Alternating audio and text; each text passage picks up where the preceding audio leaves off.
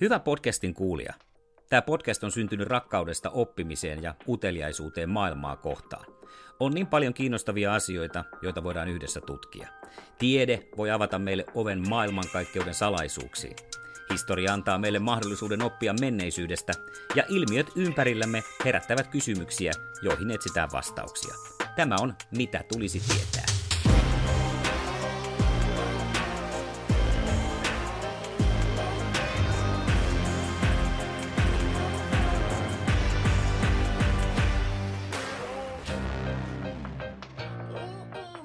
Viime vuonna puhuttiin historiallisesta Jeesuksesta jouluaikaa ja nyt mä ajattelin, että mennään Turkuun. Ja se, mikä Turussa on meikäläistä aina kiehtonut, on se pitkä historia, mm, mikä Turulla on ja semmoinen monipuolinen, monipuolinen paikka sitten ollut ja merkittävä Suomen historian osalta ja yksi siellä sitten merkittävimpiä monumentteja, joka on nähnyt melko lailla paljon Turussa on Turun linna. Ja meillä on nyt, tai me, meillä, minulla, on ihan suora yhteys nyt Turun linna eli pääkallo paikalle. Amanuensi Bengt Selin, oikein mahtavaa päivää. Joo, kiitos kun sain tulla tänne. Tota, nyt kun katson tässä, mä näen tuon kuvan, kun meillä on videoyhteys, niin ei, se, siinä ei ole sellaista, niin kuin tiedätkö, kun pienenä legopalikoista rakenteli linnaa, niin näkyy semmoisia tiilenjälkiä oikein ja semmoista, että toihan, mikä tausta sulla on, niin se näyttää varsin modernilta. Joo, no mä istun täällä esilinnan puolella, että onhan tämä se uudempi puoli, että hän puolta alettiin rakentamaan joskus 1400-luvun loppupuolella, että onhan tämä paljon uudempi tietenkin kuin toi päälinna. Ei vaan, mutta mut tämä tota, esilinna sitten laajennettiin, korotettiin ja niin poispäin, että nämä huoneet, tilat, missä mä nyt istun, niin on sitten ehkä 1600-luvulta ja sen jälkeen tietenkin korjattu ja muokattu ja muuta. Et kun linna on ollut varuskunta, täällä on ollut vankila ja muuta. Että nämä, nämä tilathan ovat olleet monessa käytössä sitten. Just, ja käydäänkin noita varmaan ihan mielellään läpi vähän tarkemminkin, mutta mennäänkö sinne ihan alkuun, kuinka tarkasti tiedetään, mikä se vuosi on ollut, kun siinä on ensimmäistä linnanrakennelmaa millä mm. paikalla ollut? No tarkkaa vuosilukua on ihan mahdotonta sanoa, eli arvellaan, tai kai se on melko varmakin, että se on ollut 1280-luvulla, mutta milloin se ihan ensimmäinen kivi nyt on laitettu sinne, niin, niin, niin se on ihan mahdotonta sanoa vuosilukua, mutta tämä 1280-luku on, on kuitenkin aika selvä. Olisi kiva sitoa sitä vähän siihen ympäristöön nyt. Millainen paikka Turku oli 1280-luvulla? Öö, no tietenkin pieni. Eihän Turku itsessään ollut kovinkaan iso. Et esimerkiksi Turun tuomiokirkko viittiin käyttöön sitten parikymmentä vuotta myöhemmin, eli 1300. Et kyllähän jonkinlaista asutustahan on ollut ja jonkinlainen kaupunki, mutta Turkuhan alun perin oli poroisissa, eli pikkasen ylempää jokea sitten, et, mutta kyllähän siinä 1200-luvun loppupuolella niin sieltä koroisista oltiin tultu tähän siihen, missä keskusta tavallaan on, on sitten myöhemmin rakennettu. Et kyllähän siellä oli asutusta, mutta eihän se nyt mikään kaupunki ja suurkaupunki kuitenkaan ollut. Ja sitten Turun linnahan on ö, aika kaukana keskustasta ja, ja tuomiokirkosta, eli täällä, täällä Aurajoen suulla. Ja sitten tämähän oli pieni kalliosaari et, ja oikeasti todellakin pieni saari. Et kun alussa vähän puhuttiin siitä, että me istun tässä Esilinnan puolella, niin 1200-luvun loppupuolella, niin äh, tämä olisi ollut siis veden alla. Että ihan, se oli sen verran pieni tämä saari, mutta maan kohaaminen on saanut saada sitten kasvamaan. Mikä sitten vaikutti siihen, että se just siihen paikkaan rakennettiin ja ketkä siinä taustalla oli, mitkä, mitkä tahot sen linnan sinne pystyyn pisti? Eli tämä on ihan Ruotsin kruunu ja Voisi sanoa, että kun mä sanoin, että 1280-luvulla on melko selvää, niin se oli sitten kuningas Mauno Ladunlukon aikana. Ja jos nyt käytettäisiin tämmöinen vähän nykytermi, niin voisi sanoa, että hänellä oli tämmöinen hallintouudistus valtakunnassaan. Eli silloin perustettiin ympäri Ruotsin valtakuntaa näitä, näitä linnaläänejä. Ja linnaläänin sekä hallinnollinen että sotilaallinen keskushan piti olla sitten selvästi linna tietenkin. Että ja sitten kun tästä Suomesta, eli nyt puhutaan varsinais-Suomesta, niin tuli linnalääni, niin, niin Turkunhan tuli sitten tämä linna. Oliko kuninkaat nyt tämä kyseinen kuningas, niin minkälaista aluetta hän silloin hallitsi? Öö, no se Ruotsin valtakuntahan oli, silloinhan se alkoi yhä tiivimmin, niin kuin, tämäkin oli osa sitä hallintouudistusta, että hän yritti saada kaikki nämä eri maakunnat, eri osat vähän tiivimmin omiin käsiinsä sitten, ja, ja silloin tarvittiin sitten näitä linnoja.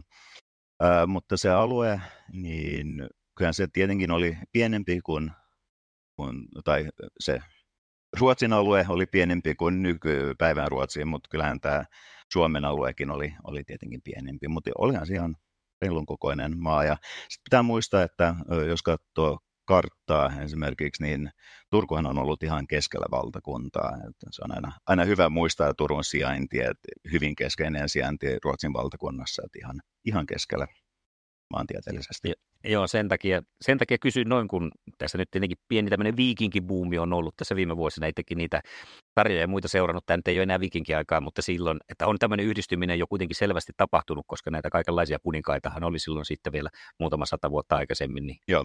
Ympäri, ympäri Skandinaavia, mutta silloin oltiin jo sitten niin kuin tavallaan yhden lipun alla, niin tämän takia tästä lähdetään ihan niin kuin viemään Turullinan tarinaa eteenpäin, niin niin tota, mikä olisi seuraava virstanpylväs, mitä olisi hyvä vähän kurkistaa tarkemmin? Mm, no ehkä sitten seuraava, josta meillä on vähän enemmän tietoa, koska tämähän on, kun mennään näin kauas taakse historiaan, niin juuri ne kirjalliset lähteet ja ihan varma tieto, niin ne on pieniä murusia siellä sun täällä, että on ehkä vaikea myös linnan ensimmäisiltä vuosilta ajoilta saada semmoinen niin tarkan käsityksen, että millainen tämä oli, ketkä täällä oikeasti olivat ja mitä täällä tapahtui ja tehtiin näin, koska ne lähteet nyt vaan puuttuvat.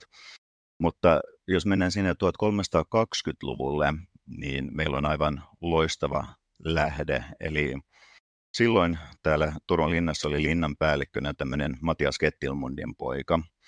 Ja hänestä on aika paljon tietoa ihan myös sen takia, että hän oli aika merkittävä henkilö muutenkin koko Ruotsin historiassa aika merkittävä henkilö, niin hänestä on jäänyt aika paljon tietoa, mutta sitten kun hän oli täällä Turussa, mitä pari vai oliko kolme vuotta, kun hän ehti olla täällä ennen kuin kuoli sitten, niin hänen testamenttinsa on jäänyt. Eli tämä testamenttihan on aivan loistava, koska se kertoo niin paljon siitä hänen, hänen hovistaan ja hänen ajastaan täällä Turun linnassa.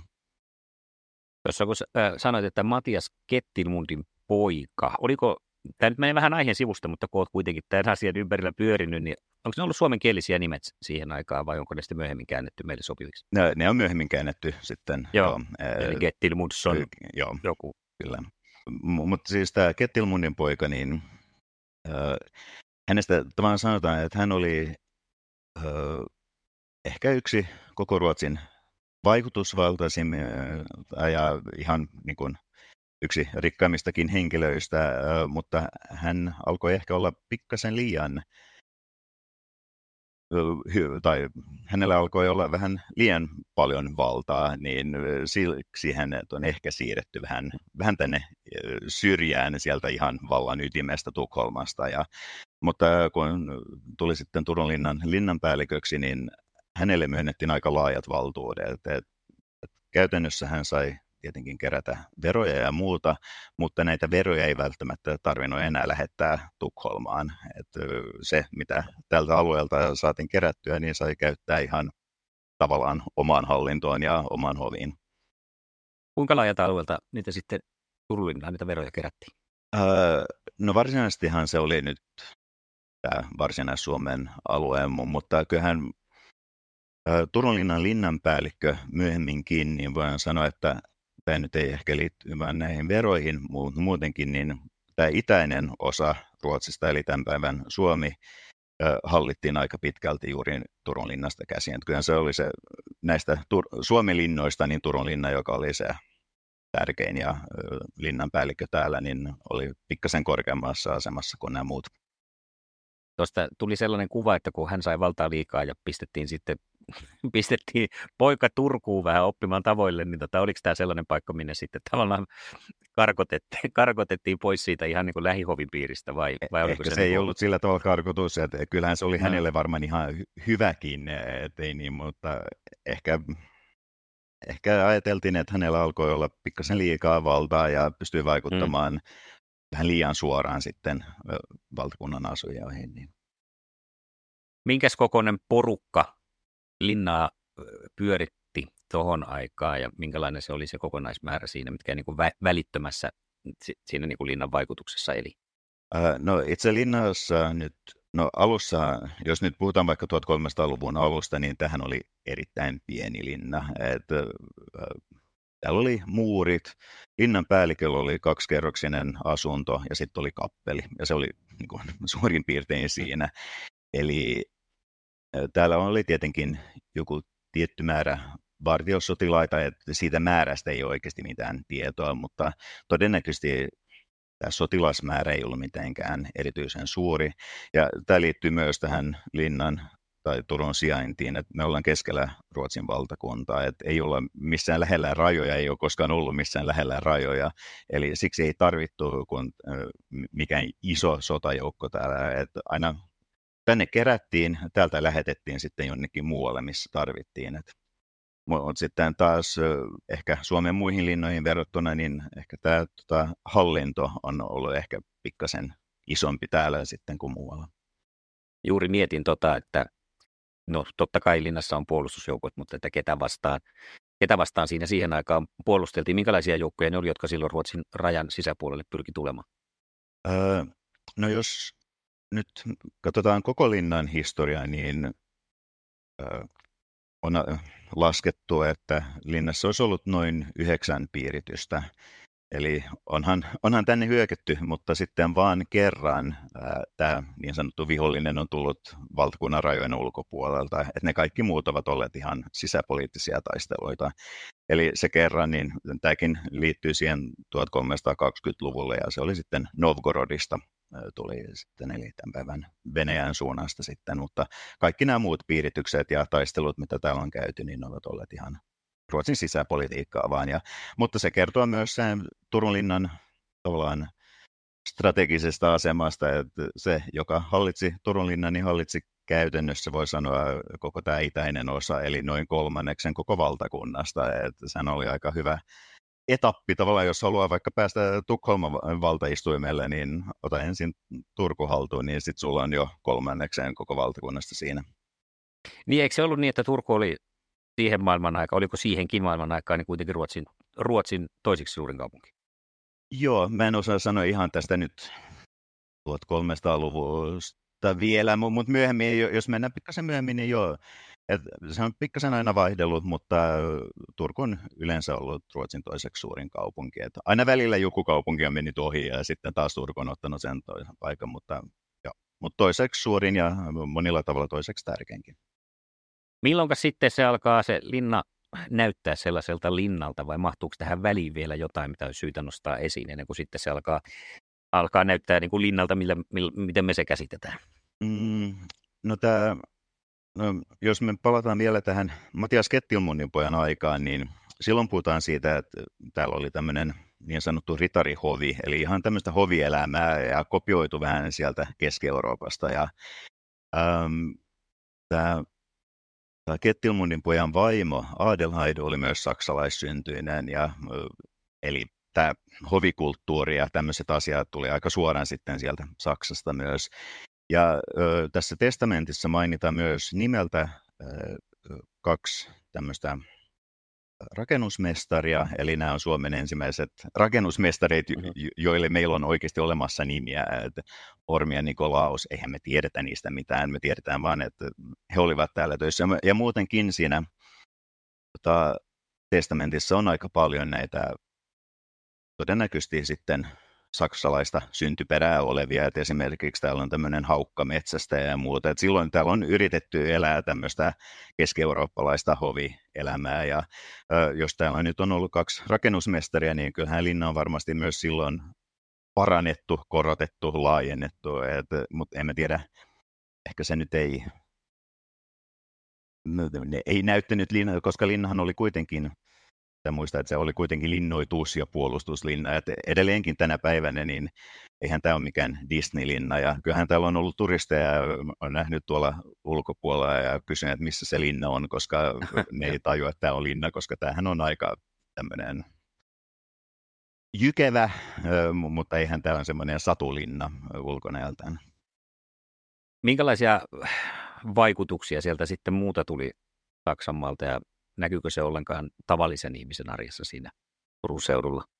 Öö, no kyllä se varmaan näkyy, koska Turkuhan on aina ollut kauppakaupunki ja sehän on tavallaan se, se niin kuin, no, Turun ydin, eli kauppahan on tehty ja täältä on viety tavaraa ja tuotu tavaraa ja muuta, eli saksalaisia laivojahan tänne on tullut paljon ja sehän on näkynyt myös ihan kaupungissa sillä tavalla, että esimerkiksi kauppiaista, niin aika paljonhan on ollut saksalaisia kauppiaita, jotka ovat hallinneet tätä, tätä kauppaa. Ja sitten myöhemmin, niin täällä oli aika paljon hollantilaisia ja skotlantilaisia, jotka pyörittävät kauppaa. Mutta mut kyllä nämä ulkomaalaiset vaikutteet ovat varmasti näkyneet aika hyvin Turussa sitten. Et, ja Turku ja varsinkin Turun linnahan on voidaan sanoa aina ollut se paikka, mihin kaikki uudet sekä esineet, uutuudet, tämmöiset, mutta ihan myös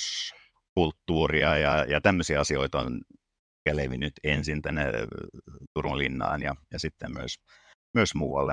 Et, juuri näiden kauppayhteyksien takia. Tuo on mielenkiintoista ajatella jotenkin, kun ensimmäinen ajatus noista ajoista on se, että kaikki on niin kuin pienissä piireissä ja hyvä, että ollaan heimoista päästy vielä irti. Ja sitten kuitenkin niin kuin, se on ollut yllättävän kansainvälistä meininkiä, koska kuitenkin aika lailla talouspuoli on sitten nimenomaan painottunut siihen, että Joo. reissua tehdään.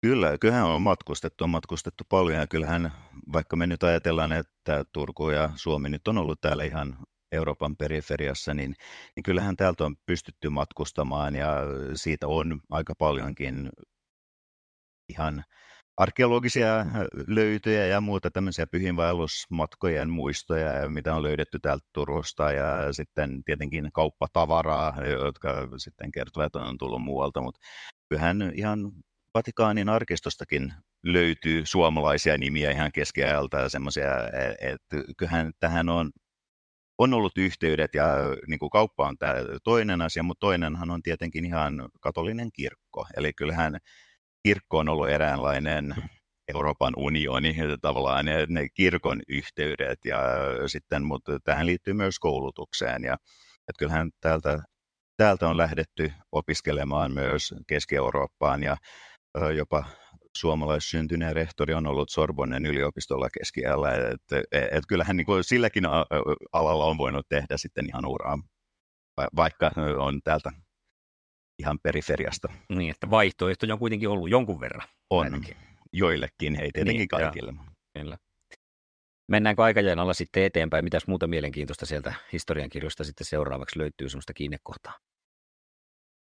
Ehkä se, mistä Turun linna on ehkä monille tuttu tai ne tunnetuimmat henkilöt linnan historiasta niin liittyy sitten siihen 1500-lukuun ja Kustaa Vaasan aikaan ja hänen poikiinsa, eli esimerkiksi Juhana sitten tämä toiseksi vanhin poika, joka oli Suomen herttua ja asui monta vuotta sitten täällä Turun linnassa. Ja hänen puolalaisjättulainen vaimo Katarina Jagellonika onkin tämmöinen nimi, joka on varmasti monille tuttu. Et, et monihan ajattelee, että tämä on linnan se niin sanottu kulta-aika, ja, ja monella tavallaan se onkin, mutta ehkä aika vähän muitakin aikoja on jäänyt sitten vähän varjoon sitten, kun on vähän nostettu tätä aikaa aika paljon.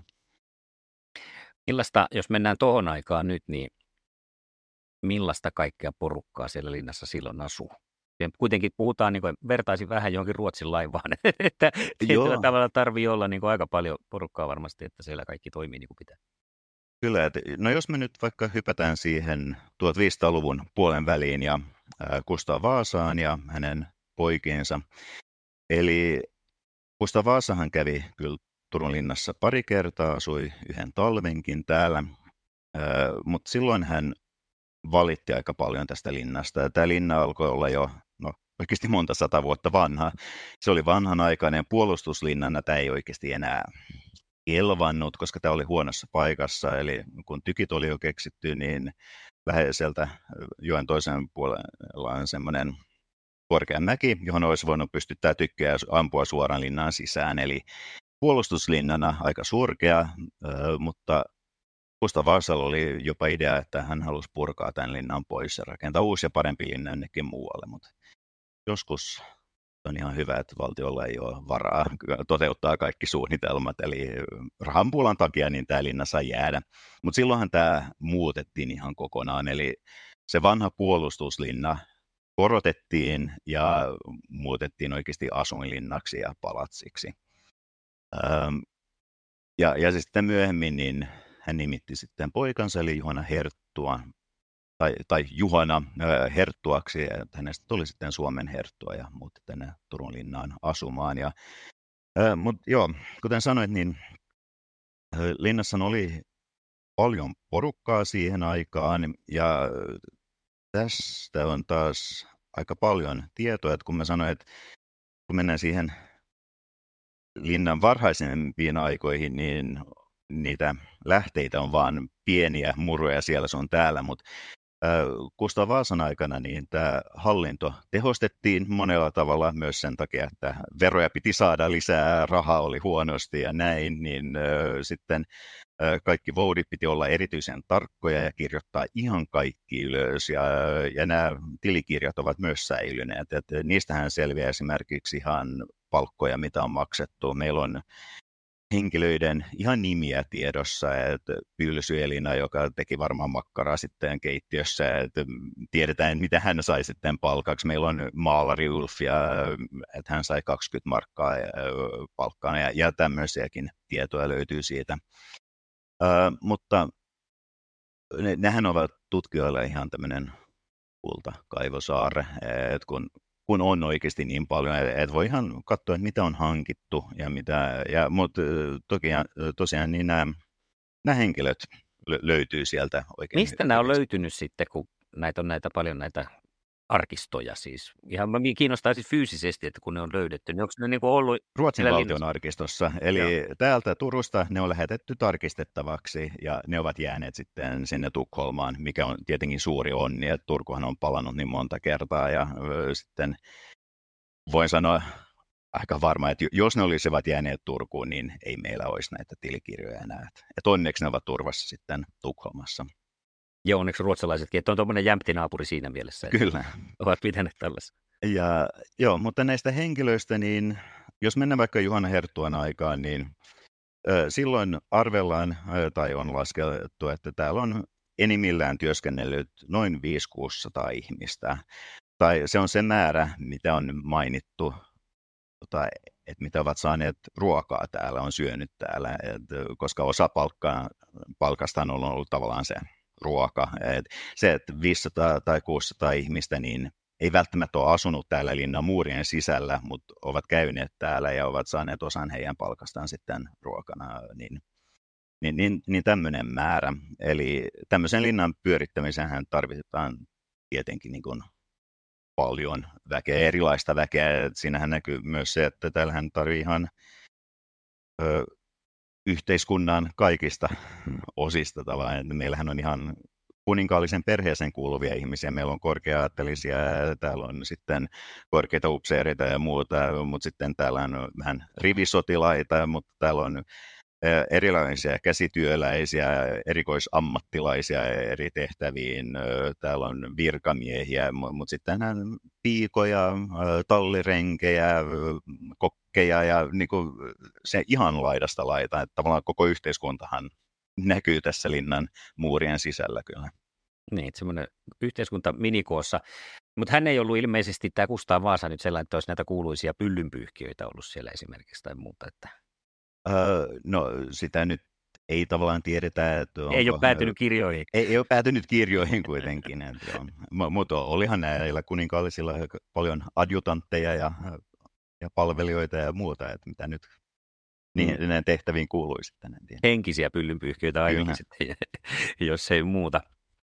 Onko sä, törmännyt koskaan sellaiseen johonkin anekdoottiin tai törmätä johonkin tarinaan Turun linnasta, joka kulkee niin kuin jotenkin eteenpäin, mutta ei pidä paikkaansa?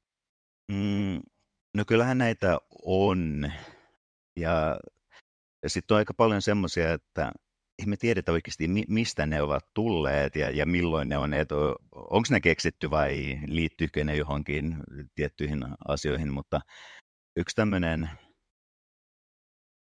mitä No, no, no tämä ei ole niin kuin tämmöinen anekdooti, mutta se tavallaan väärinkäsitys, mitä ihmisiä on myös sekä linnassa että varmaan muissakin vanhoissa paikoissa, että kun ne näkee matalia ovia ja muuta, ja niin että no, kumpi ihmiset oli niin pieniä, ja sitten meillä on tämmöisiä ulosvedettäviä sänkyjä, ja kun ne on laitettu sisään, niin eihän ne ole kovinkaan pitkiä, niin ihmiset luulee, että voi, kun kaikki oli niin pieniä silloin keskialla, mutta siis keskipituushan on ollut ehkä viitisen senttiä lyhyempi kuin tänä päivänä, että oikeastihan se ei ole mitään, ja silloin on ollut lyhyitä ja pitkiä henkilöitä ihan samalla tavalla kuin tänäkin päivänä sitten, että tämä on tämmöinen, mutta tämä nyt niin liittyy mm. historiaan ylipäätään, mutta mutta sitten linnastahan on esimerkiksi nyt, jos puhutaan tästä Juhanasta ja hänen vaimosta Katariina Jagellonikasta, niin, niin ö, puhutaan usein juuri tästä Katariinan haarukasta, että hän olisi ollut se, joka toi haarukaan Suomeen. Ja, ja tämäkin on tämmöinen, että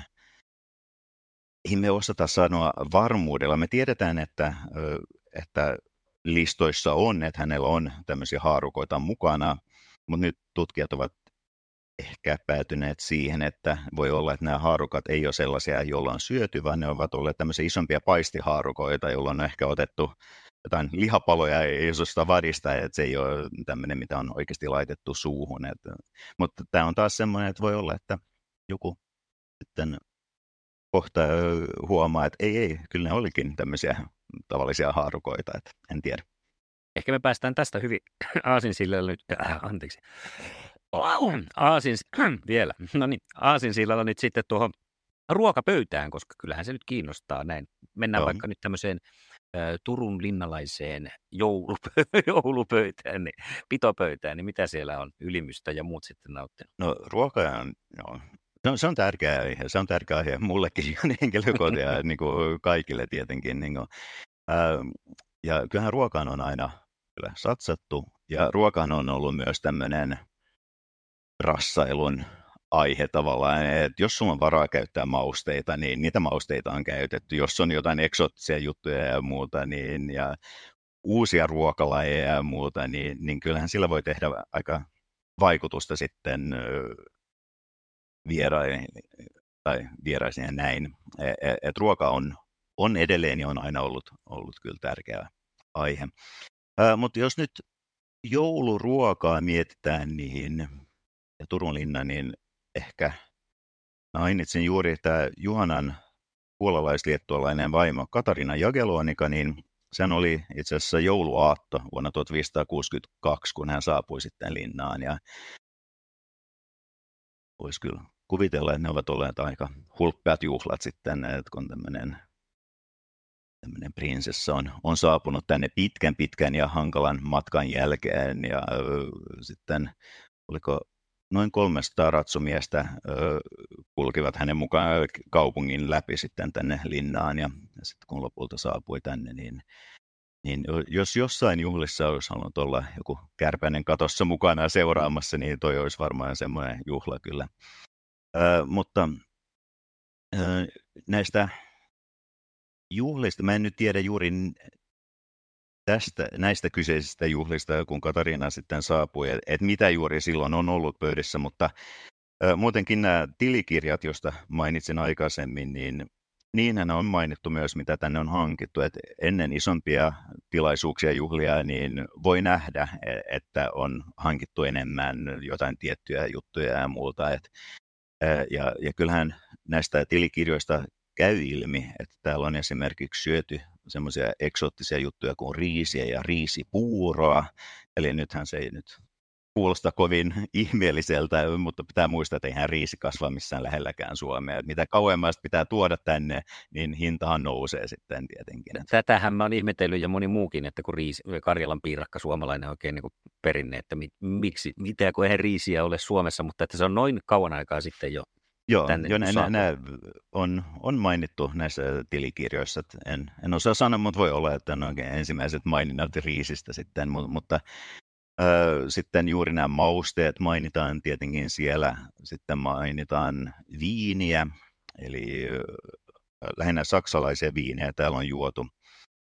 Sitten tämä nyt ei ole jouluperinne, mutta vähän liippaa, liittyy siihen, niin viinihän yleensä maustettiin ja makeutettiin ja muuta. Et se viini, mitä silloin juotu, muistuttaa ehkä vähän glögiä sitten, että se oli niin kuin hunajalla ja mausteilla sitten vähän parannettu.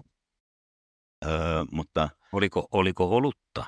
Öö, olutta oli, eli 700 000 litraa olutta kului sitten vuodessa täällä linnassa. No niin. Eli sitten se tarkoittaa, että joo, päiväannoskin oli, oli aika iso.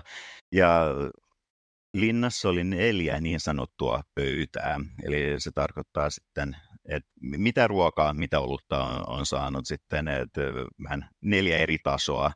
Ja se vahvin olut, se paras olut, joka on ollut sitten äh, hovin pöydässä, niin se muistuttaa ehkä prosenttimäärältään kolmosolutta tänä päivänä, ja, ja sitten se niin kuin, prosentitkin vähenee siinä, mutta neljä erityyppistä olutta on ollut. Ja on ainakin Juonasta sanottu, tämä taas on tämmöinen, että mä en tiedä pitääkö tämä ihan oikeasti paikkaansa, mutta on sanottu, että sitten kun hän myöhemmin, tota, hänet hän vangittiin, öö, vietti sitten neljä vuotta vankeudessa Gripsholmin linnassa ennen kuin hänestä tuli kuningas. Että hän ei koskaan palannut takaisin tänne Turkun tai Turun linnaan, mutta joskus sitten myöhemmin, kun oli kuninkaana, niin hän hankki olutta Turusta Tukholmaan, koska hänen mielestä tämä on niin paljon parempi se ollut, mitä hän, hän sitten nuorena joi täällä Turussa. Mä tiedetään, että niin se on nykypäivänäkin, että jollakin on joku suosikki, niin sitten ei kyllä sitten pääsetä irti, vaikka ehkä olisi parempaakin tarjolla. Kyllä, osa palkastahan on myös maksettu olueella. Että siitäkin mainitaan, että Juhanan aikana olisi ollut ihan lakko, että sotilaat lakkoilivat, protestoivat ja sitten saatiin se purettua sillä, että heillä annettiin vähän lisää olutta päivässä, että ollut annos sitten nousi vähän. Aika tämmöinen, niin kuin sanonko, maallinen ajatusketju tässä käynnistyy, jos, jos ajattelee itseä ja noita juomamääriä, olutmääriä, niin miten sitten tuommoiset tavallisten ihmisten saniteettitilat, että loroteltiinko siellä vaan mihin nurkkaan sattuu vai oliko siellä sitten paikat, missä käydä? Tarkoitan en tietenkään linnan sisätiloissa, mutta jos ajatellaan. Onhan, sitä. ehkä se hygienia on ollut vähän eri tasolla kuin tänä päivänä, mutta olihan täällä linnassa näitä privettejä, eli tämmöisiä käymälöitä, että niitä oli kaksi vähän eri tapaista privettiä. Että toinen on tämmöinen kuilu, joka on ikään kuin seinässä kiinni, että kaikki privetit on siinä sen kuilun yhteydessä ja menee tilaan, joka pystyy sitten tyhjäämään. Ja tämä toinen privetti vessatyyppi on semmoinen, että se näyttää vähän linnunpöntöltä, joka on vaan kiinnitetty ulkomuuriin ja sieltä kaikki tippuu suoraan ulos. Että vähän toimii kuin huussi, mutta voi olla aika korkealla sitten se huussi, että sieltä se vaan valuu seiniä pitkin alas. Mutta tämä Turun linnahan oli silloin ihan rannalla, tähän oli Kalliosaari, niin sitten kun tulee vähän sadetta, niin kaikki huuhtoutuu mereen. Luonto hoitaa sitten. Kuinka lähellä me ollaan nyt tässä vaiheessa äh, linnan, ajatellaan nyt ulkomuotoa ja tätä, niin sitä pistettä, mihin nyt ollaan entisöity sitten? Öö, no voi sanoa oikeasti, että Turun linna oli no jos voisi sanoa valmis, mutta se, se oli silloin Juhana Herttuan aikana 1500-luvun puolessa välissä niin valmis. Et sen jälkeen linna ei ole laajennettu enää. Et jotain osia on jopa purettu, mutta mitään ei ole lisätty sitten tämän jälkeen. Et, et, mm. ja, ja, ja nyt kun linna, se, sen näköinen kun se on tänä päivänä, niin, niin kyllä se muistuttaa aika paljon sitä, sitä 1500-luvun ulkoasua.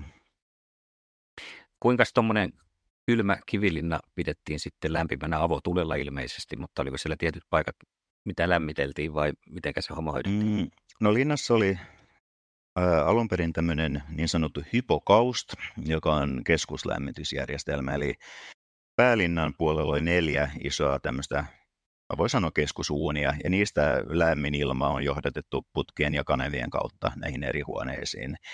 Äh, mutta on ollut kyllä todennäköisesti todella tehoton järjestelmä.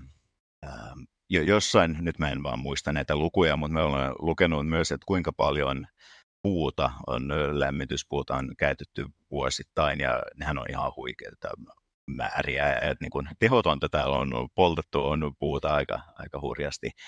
Äh, mutta sitten siinä juuri 1500-luvun puolessa välissä niin alettiin muuraamaan näitä avotakkoja, ja avotakkojen viereen tuli sitten nämä Suomen ensimmäiset kakluunit. Eli ne kak- avotakka nyt on vähän huono, sehän ei varastoi sitä lämpöä, mutta ne kakluunit mm. varastoivat. Mutta ne kakluunit oli oikeasti sellaisia, että niissä ei itse asiassa poltettu sitä puuta, vaan se kuuma hiilos laitettiin sitten sinne kakluunin sisään ja, ja sitten se, niin kun, se lämmitti sitä kakluunia. Mutta joo, on, täällä ollut kylmää ja, ja kosteita varmaan talvisin. Ja, mutta siksi tiedetään myös, että aika usein nämä linnan päälliköt ja varmaan moni muukin tämmöinen vähän korkeampi henkilö, tärkeämpi henkilö, niin he ovat ehkä asuneet täällä ihan kylmimpinä talvikuukausina. Et on ollut sitten jotain kartanoita, jossa muualla meitä on ollut helpompia lämmittää. Et esimerkiksi Juhana Herttua lähti Ulvilaan talvisin, sitten että vietti ne kylmimmät kuukaudet Ulvilassa ja Ulvilan kuninkaan kartanossa. Niin, ne, kellä oli vaihtoehtoja, niin voivat niitä käyttää. Onko siinä tolleen arkkitehtonisesti tai muulla tavalla niin jotakin semmoisia omi, omalaatuisia piirteitä tai innovaatioita, mitkä erottaa sen muista sen ajan? Mm, no se mikä linnassa on mun mielestä aika, jos nyt puhutaan arkkitehtuurista, on ihan se, että linnassa näkyy hyvin se käyttötarkoitus. Eli ne osat, mitä on rakennettu keskellä, niin se on se puolustus, joka on mennyt kaiken muun edellä ja se käyttötarkoitus. Ja sitten taas, kun tuot 1500-luvun muutokset, niin sitten tulee taas se, että on haluttu sitä renesanssia ja vähän loistoa ja isoja ikkunoita ja muuta.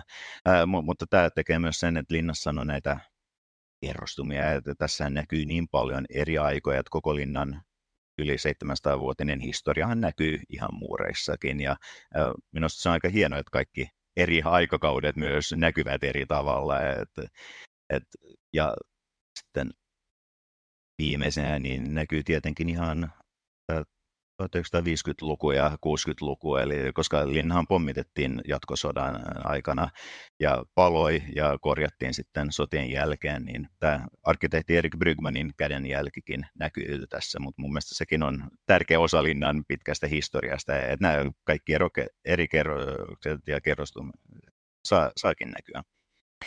Muistanko minä väärin, sitten on siis valitettavan kauan, kun on siellä niin kuin sisäpuolella käynyt linnassa, niin Siellähän on eräs neito ollut vangittunakin, eikö ole? Ö, joo, Kaarinan Maunun tytär, niin hän, hän oli ö, Erik 14 puoliso. Ja Juhana ja Erik hän oli veljeksiä.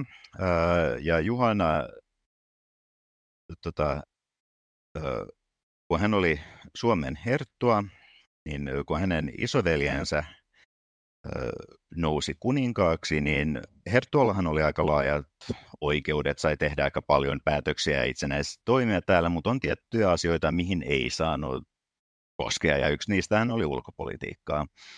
Ja näihin samoihin aikoihin niin Erik hän oli joutunut sellaiseen tilanteeseen, että hän oli no, viittavaille sodassa Puolan kanssa. Hän koki, että Puola oli hänen ehkä päävihollisensa.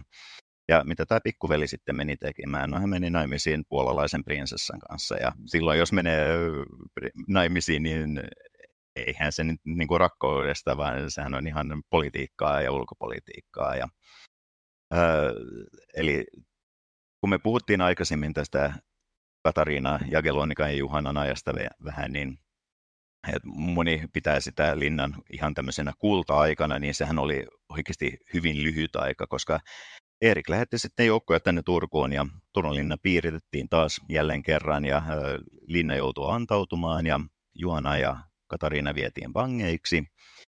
Mutta samaan aikaan niin Erikillä oli vähän ongelmia sitten ja on puhuttu aika paljon siitä, että hänellä olisi ollut aika vakavia mielenterveysongelmiakin.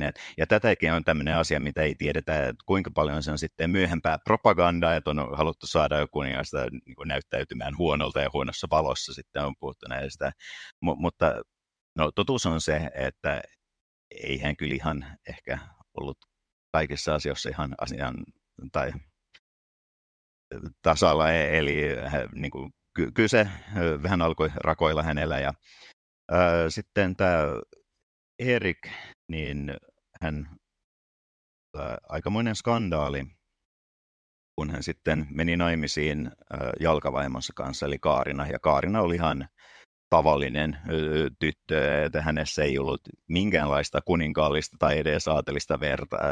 Ja, ja tämähän oli tietenkin täysskandaali, ja Ruotsin aatelistohan koki, että nyt niin kuin tämmöistä ei voi, että eihän nyt tuommoinen tyyppi voi tulla kuningattareksi meille ja näin. Ja se oli osa syy, miksi sitten he saivat Erik syöstyä vallasta. Ja sitten kun Erik syöstiin vallasta, niin Juhana, pikkuveli, nousi sitten kuninkaaksi ja Juhana vangitsi sitten veljensä, eli Erik perheineen tuotiin sitten tänne Turun linnaan. Ja on sanottu, että heillä oli ollut ihan kokonainen kerros tässä esilinnassa ja että Erik oli kuin Riikin kukko kultahäkissä. Et hienot vaatteet, luksusta oli, hän sai kaikki mitä halusi, mutta oli hän kuitenkin häkissä, vaikka se oli kultainen tämä häkki. Et vankilahan se oli. Ja silloin hän oli tietenkin täällä puolisonsa Kaarina Maunon tyttären kanssa, mutta Erik eristettiin sitten muusta perheestä ja on sanottu, että Kaarinalla olisi sitten ollut pieni torppa joen toisella puolella, mistä ja Erik seisoi aina ja katsoi ikkunasta ulos ja katsoi sinne, missä tämä Kaarina asui. Ja siksi on ne kyynärpään jäljet vielä ikkunalaudassa, mutta Tämä se oli. Tämä tarina... Muistin toisinpäin tämän lapsuudesta. Joo, kun tämä tarina täytyy se... muistaa, että juuri siinä huoneessa hän vietti ehkä kuukauden. Että mahtoi olla aika niin kuin, terävät kyynärpäät, jos niin kuin, kuukaudessa saa kuopat sinne. Sitten vietiin Ahvenanmaalle, eli Kastelhommalinna, missä myös kyynärpäänjäljet ikkunalaudassa. niin kuin sama Aha. tarina toistuu siellä. Mutta joo, tämä hänen puolensa Kaarina niin jäi sitten tänne ö, Turkuun ja, ja pääsi sitten vapaaksi vasta Erkin kuoltua. Ja sitten sai Kangasalon kartanon ja vietti siellä sitten loppuelämänsä. Mutta tuossa on jotain sellaista hyvin suomalaista tuossa tarinassa siis sinällänsä, että tavallisesta ihmisestä kuningatar ja ruotsalaiset ei tykkää. Että sehän sopii meille tavankaan tämmöiselle, suom- tämmöiselle tavallisille suomalaisille hyväksi tuollaiseksi vanhaksi Kyllä. Ja tämä Kaarina, niin tosiaankin hän, hän eli loppuikänsä täällä Suomessa ja sitten haudattiin Turun tuomiokirkkoon. Ja sitten 1800-luvulla, kun haluttiin tämmöisiä kansallisia tarinoita ja, ja tämmöistä, niin silloin Kaarina on myös nostettu ö, tämmöisenä hahmona. Eli se illoin 1800-luvulla niin hän sai oman kappelin sieltä tuomiokirkosta ja tehtiin semmoinen iso sarkofagi ja kirjoitettiin tarinoita ja lauloja ja muuta hänestä, että niin nostettiin vähän. Ja tavallaan samalla tavalla niin voi sanoa, että ehkä suomalaiset ovat jollain tavalla myös adoptoineet Katarina Jagelonikan, koska mä väittäisin, että jos nyt puhutaan Ruotsin vanhoista kuninkaallisista, niin Katarina Jagelonika on kuitenkin nimi, joka on hyvin monelle tuttu, että on ainakin joskus kuullut tämän nimen, mutta Ruotsissa se ei ole sama asia, koska Ruotsissa hän on ehkä unohdettu vähän eri tavalla kuin sitten, että suomalaiset ovat adoptoineet, että vaikka hän asui ja eli täällä Turussa ehkä oli noin yhdeksän kuukautta, että todellakin lyhyt aika, mutta, mutta silti on jäänyt, jäänyt muistoon sitten täällä eri tavalla. Onko se kuinka koluttu siinä se linnan ympäristö, tarkoitan arkeologisia kaivauksia ja etsintöjä tehty varmaan vuosien varrella paljon. Ja tota, ei varmaan kannata lähteä metallinpaljastimen kanssa sinne, sinne pyörimään. No ei kannata, ei. Ei, ei kyllähän tämä on ö, kaivettu ja niin ja toinen syy on tietenkin ihan laillinen peruste, että ei täällä saisi edes. Ö, mutta tota, ö, kyllä linna on, arkeologisia kaivauksia on sekä täällä linnan pihoilla tehty, ja myös linnan ulkopuolella, mutta varmasti tuolla olisi vielä löydettävää. Et kyllähän niin kuin sen verran pitkä tämä historia on ja muuta, että et, kyllä löydettävää on. Ja ihan linnatutkimuksessa, jos nyt ei puhutaan arkeologiasta, vaan niin kuin muutenkin, niin mä olen törmännyt siihen, että moni yliopistoakin, niin niin niillä on ehkä vähän semmoinen käsitys, että no linna on nyt sellainen aihe, joka on kirjoitettu, tutkittu ja käyty läpi, mutta itse mä täällä linnassa työskennellä, niin huomaa, että aukkojahan on, e-, että kyllähän näkökulmia, tapahtumia, aikajaksoja, va- vaikka mitä löytyy vielä tutkittavaa. Et, et, mikä se on sellainen, mihin sä toivoisit, että nyt vielä, mikä siellä olisi semmoinen niin kiinnostava, puuttuva palane, mihin olisi hyvä saada vielä vastaus, vastauksia? Ää, no esimerkiksi aika paljon linnan vankiloista on, on ehkä semmoista, mistä voisi saada lisää. Ja, ja sitten ihan ehkä tämä Juona Herttuan aika on se, jota on tutkittu eniten, mutta mut sitten jos mennään pikkasen taaksepäin historiassa, niin, niin, niin on, on kyllä näitä tyhjiä aukkoja. Ja sitten taas jos tullaan vähän nykyaikaisempaan tai t- t- tähän päivään, niin, niin kyllä Ky- kyllä niitä näkökulmia ja tutkimusaiheita olisi aika paljon. Esimerkiksi tämä vaikka varuskunta-aika ja, ja, ja tämmöistä on semmoista, mitä on ehkä tutkittu aika vähän. että kun ää, Linna no, paloi, kun Kustaa toinen Adolf kävi täällä 1600-luvun alkupuolella. Et sen jälkeen päälinna vähän rappioitui, mutta täällä esilinnassa oli kuitenkin toimintaa pitkään ja, ja muuta, että tavallaan linnan en nyt sanoisi, rappioaika tavallaan on vähän semmoinen, että sitä ei ole ehkä tutkittu niin paljon kuin, kuin voisi. Niin, mainitsit, että varuskuntana ollut, vankilana Joo. kiinni tietyllä tavalla ollut. Mihinkä aikakauteen noin sitten sijoittuu? Öö, no va- vankila on periaatteessa aina ollut, mutta um, jos nyt puhutaan taas näistä aikaisemmista ajoista, niin silloin linnassa oli lähinnä tutkintavankiloita, että kun joku rikos tutkittiin, niin tämä epäilty oli siinä ja odotti sitten tuomiota äh, sitten säilössä täällä, mutta se itse vankilan rangaistus, että se, että sut tuomitaan vankilaan, että se on se varsinainen rangaistus, niin sehän alkoi yleistymään joskus 1700-luvulla vasta. Eli 1700-luvun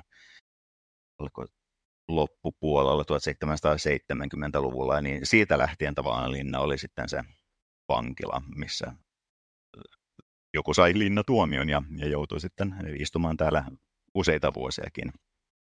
Ja viimeiset vangittiin, muutettiin täältä pois vasta 1890-luvulla sitten, kun Kakolan viimeisetkin osat oli saatu valmiiksi. Minkälaista muuta toimintaa siinä sitten, oliko siinä muuta silloin Puhutaan tuosta vankilaajasta. Öö, vankilaajasta, no oikeasti saman aikaan kuin vankila oli, niin Turun historiallinen museo perustettiin, että kymmenen vuotta ne toimi täällä ihan vierekkäin. Niin. Mutta sitten oli, täällä on ollut siis armeijan eri tiloja, eli niin, sotilaita on ollut, mutta täällä on ollut myös viinapolttimo, täällä on ollut, täällä on isot leivinuunit, että on tehty myös leipää armeijaa varten, että ei, ei pelkästään sitä, mitä on käytetty linnassa, vaan ihan mu, muillekin sotilaille. Että, et, et toimintaa täällä on oikeasti aina ollut. Nyt se on niin ollut aina jonkinlaisessa hyötykäytössä Joo, kuitenkin. Kyllä. Ei ollut sellaista aikaa, että ei olisi niin mitään. Joo, ja, ja sitten siitä esimerkiksi tota, 1800-luvun Venäjän aikaisesta varuskunnasta ja siitä ajasta, niin on myös semmoista, mitä moni ei ehkä tiedä, että kun linnassa on aina toiminut näitä kirkkoja, niin täällä on ollut juutalainen synagogakin, että pieni huone, mitä on käytetty synagogana. Että silloin Venäjän armeijanhan tuli isosta isosta valtakunnan eri kolkista ihmisiä myös tänne. Heistäkin pidettiin huoli. Joo. Ää, miten sä näkisit Turun linnan symbolisen merkityksen niin kuin Turun kaupungille? Voisiko Turku olla sellainen kaupunki kuin se tänä vuonna on, ilman että linna olisi noin, sanotaanko menestyksekäs ollut pitkän aikaa ja tosiaan sitä toimintaa siellä on aina ollut?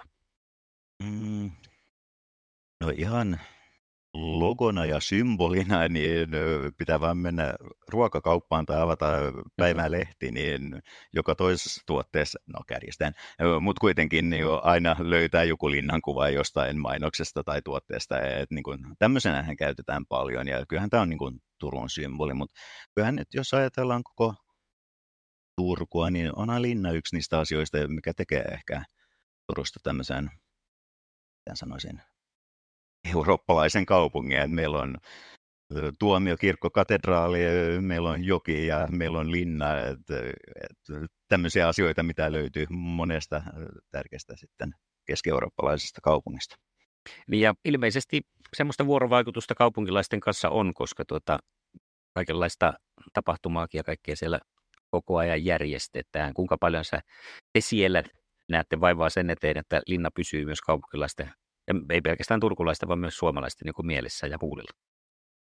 No kyllähän me kaiken tavoin yritetään houkutella vieraita tänne, mutta myös tiedä, levittää tätä linnan ilosanomaa, jos näin sanoa. Mutta et, kyllähän, ja, ja juuri se, että ehkä me yritetään myös saada se viesti, että kun Turun linnan historia on niin pitkä, niin aasinsiltoja ja näkökulmiahan löytyy aiheesta kuin aiheesta myös. Ja sitten kun mietitään vierailijoita, joita on täällä ja aika paljon koululaisia ja kouluryhmiä ja muuta, niin saada heidät tavallaan näkemään myös se, että niin kun linnaa voi tarkastella niin, niin monesta asiasta, että ei ole pelkästään historian kohde, vaan nä- näkökulmiahan on ihan mihin vaan.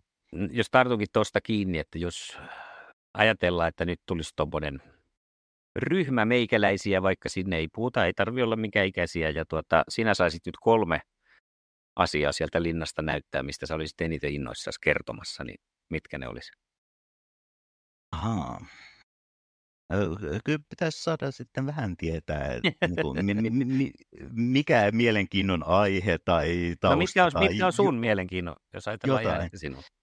Äh, no, no, no tämähän on myös tämä, että tiedän, että linnahan on juuri, että jokainenhan löytää varmaan linnasta joku se oma juttu, joka, joka kiinnostaa. Et mä voin sanoa, että henkilökohtaisesti minua ei ehkä kiinnosta niin paljon sitä sodankäyntiä ja aseita ja sitä puolta, mutta mä tiedän, että monille se on juuri se juttu täällä linnassa, mutta mua ehkä kiinnostaa enemmän se tavallaan kulttuurihistoria ja myös tämä linnan monikulttuurisuus ja monikielisyys ja, ja nämä asiat. Et jos hypätään vaikka taas siihen Juana Herttuan aikaan, niin jos vaan mietitään, mitä kaikkia kieliä linnan muurien sisällä on puhuttu, että on ollut Ruotsi ja Saksa varmaan ne kaksi tärkeimmät kielet. Sitten suomenkielisiä täällä on varmaan ollut paljonkin töissä. Sitten on ollut hollantilaisia muusikoita, ranskalaisia neuvonantajia, skotlantilaisia palkkasotureita.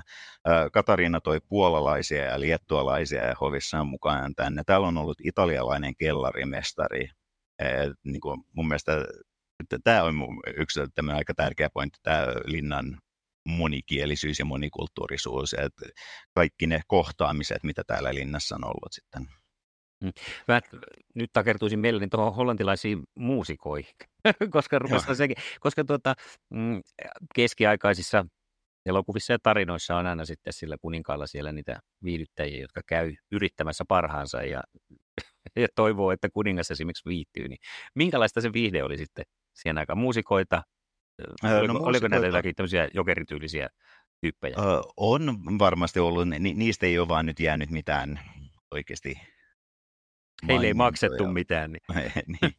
äh, tai on ehkä ma- maksettu sillä, että ne ovat saaneet olla täällä ja saaneet niin. syödä sitten ja, ja nukkua ja niin poispäin. Mutta äh, sitten tiedetään myös, että viihdytystä on myös järjestetty muualla, että meillähän on esimerkiksi täällä ihan linnan melkein vieressä on tämä Ruissalon saari, joka on nyt ehkä tunnettu Ruisrokista ja muusta, no viihdesekin, mm. uh, mutta se oli esimerkiksi tämmöinen uh, kruunun saari, eli siihen on myös viety eläimiä, mitä on voinut mennä sinne vähän metsästämään, että sehän on kätevä, että kun siinä on peuraita ja muuta, niin ne on saaressa, ne ei pääse niin paljon helposti pakoon, niin siellä voi sitten hyvin metsästää niitä. Eli ihan nämä metsästysretkethän ovat olleet myös tätä, mutta sitten ää, tiedetään myös, että täällä on järjestetty ihan oikeat turnajaiset, ää, mutta sitä ei tiedetä, että onko se ollut oikeasti linnan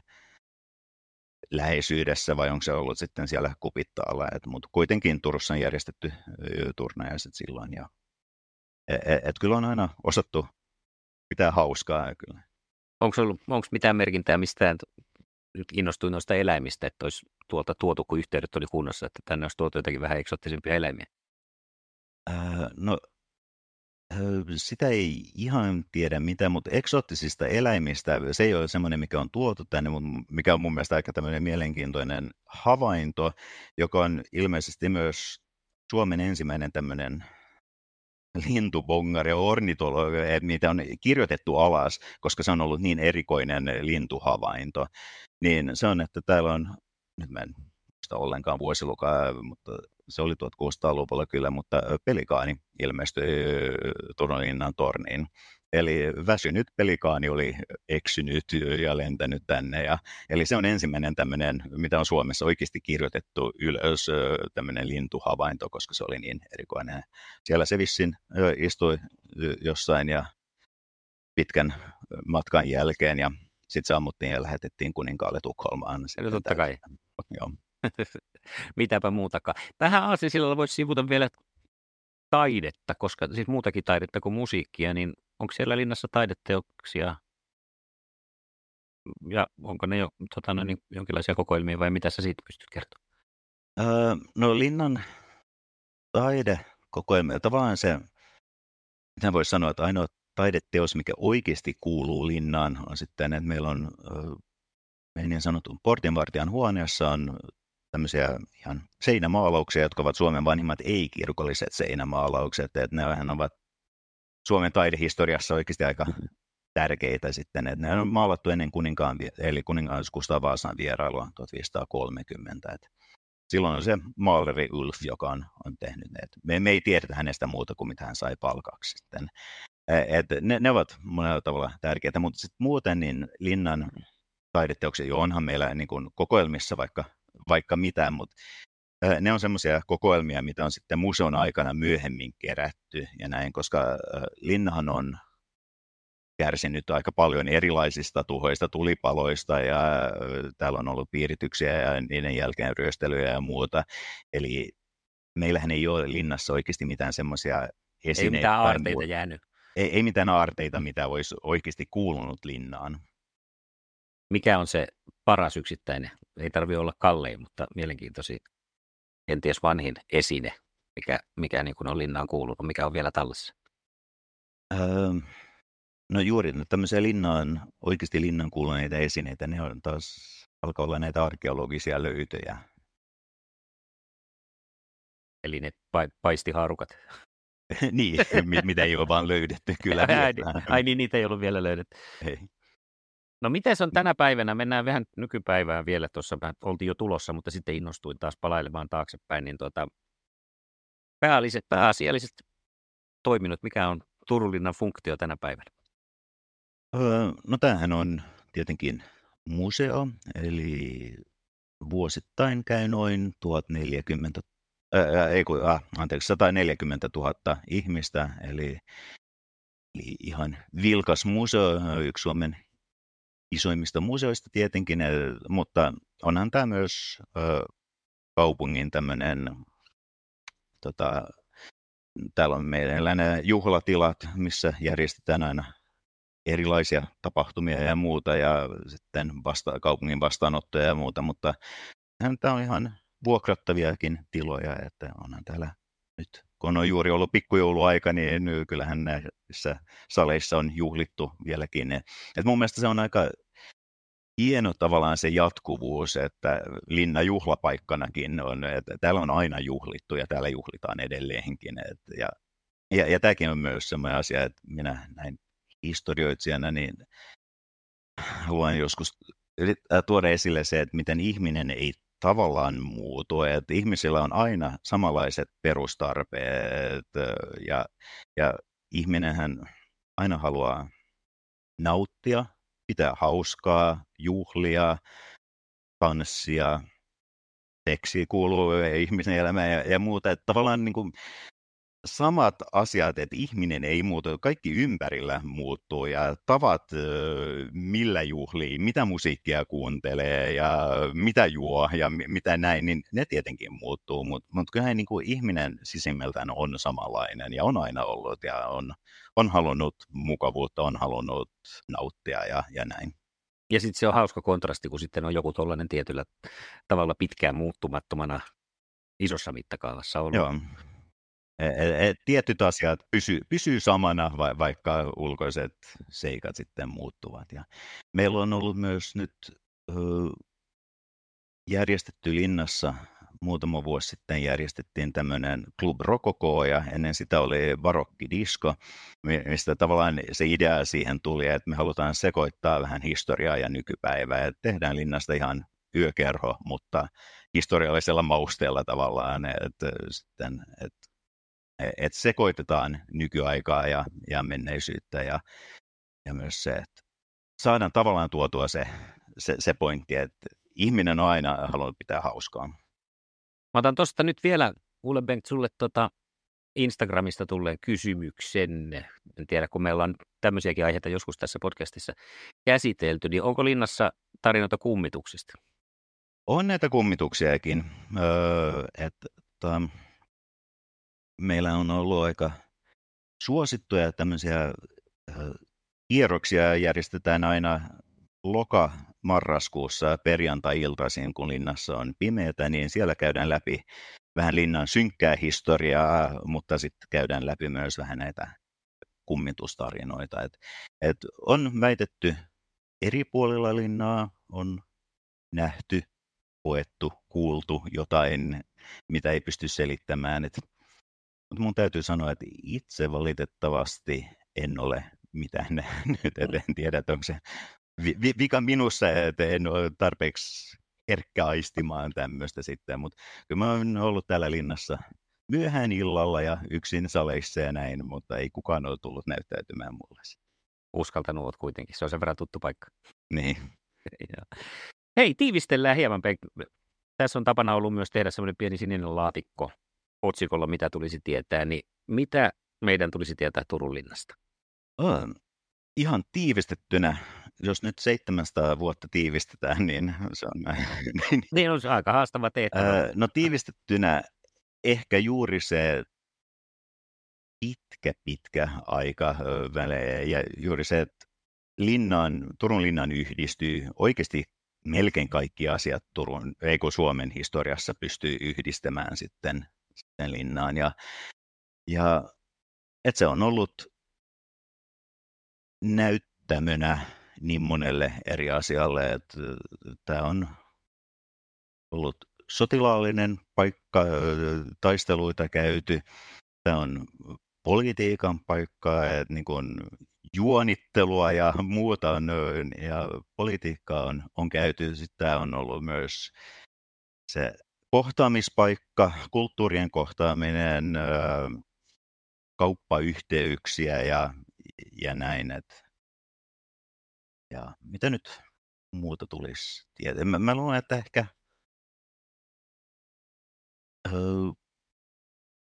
kun kaikki kokee Linnanin eri tavalla, kaikilla on vähän eri kiinnostuksen kohteet, niin mä luulen, että se mikä on myös olennaista on se, että jokainen voi löytää linnasta se, se, se oma se, se oma juttu, se, se mikä tavallaan kiinnostaa. Et, et se on vaikea mulle kertoa, että tästä kaikkien tulisi olla kiinnostunut tästä asiasta tai tietää tämä asia vai näin, vaan tämä on myös se, että jokainen voi itse poimia ne, ne omat rusinat tavallaan tästä.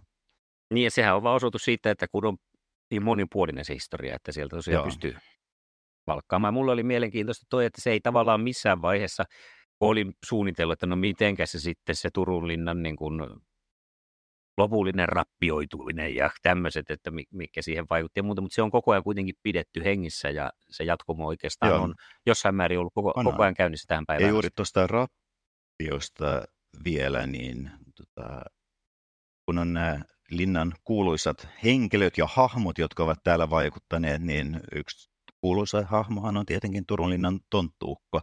Ja tämä Sakarias Topeliuksen satu 1800-luvun 1860-luvulta. Mä en nyt muista tarkkaa vuosilukua, milloin hän kirjoitti sen, mutta silloinhan Turun linna oli aikamoisessa rappiotilassa ja ei silloin ehkä tiedetty oikein, mitä tälle pitäisi tehdä vai näin, niin moni on sanonut, että ehkä tämä Turun linnan tonttuukko Topeliuksen sadun mukaan tavallaan on pelastanut tämän linnan, koska juuri se linnan pitkä historia tuli esille siellä ja se linna, että miten Turun linna on tärkeä tämmöinen symboli tavallaan koko maalle ja näin, niin, niin tulee aika hyvin tämän sadun mukaan. Eli oikeasti tämmöinen satuhahmo voi myös omalta osaltaan pelastaa tämmöisen paikan. Niin, ja moderni, moderniin aikaan verrattuna niin a- a- aikalainen vaikuttaja Joo, teki nyt sitten niin kuin markkinointitempauksen Joo. tavallaan ehkä tiedät tietämättä. Hei, mä rupean kuule toivottaa sinulle oikein hyvää joulua ja esittää isot kiitokset siitä, että pääsit minun kanssa rupattelemaan. Mä listän kyllä itselleni tuohon niin isolla merkinen, että pakko siellä on nyt tulla uudestaan käymään, koska siitä niin kuin sanoin, no, on niin. säälittävän pitkä aika, kun viimeksi on siellä käynyt, että muistikuvat. Joo, tämä on vähän se, että Turun linna, moni ajattelee, no eihän linna muutu, sehän on ollut satoja vuosia siellä ja näin, että kun on kerran käynyt, mutta mut kyllähän täällä nyt aina, mä luulen, että aina löytää jonkun uuden, uuden näkökulman taas. Ja jotain. Joo, ja niin kuin sanoit, että ihmiset muuttuu, oma näke, se perspektiivi just mistä katsoo ja mitä huomaa, niin se muuttuu, muuttuu ihan joka vuosi. No niin, sekin, joo. Kiitoksia Bengt oikein paljon ja oikein hyvää jouluaikaa sulle. Kiitos. Kiitos. Seuraa ja osallistu Facebookissa, mitä tulisi tietää podcast ja Instassa nimellä MTT Podi.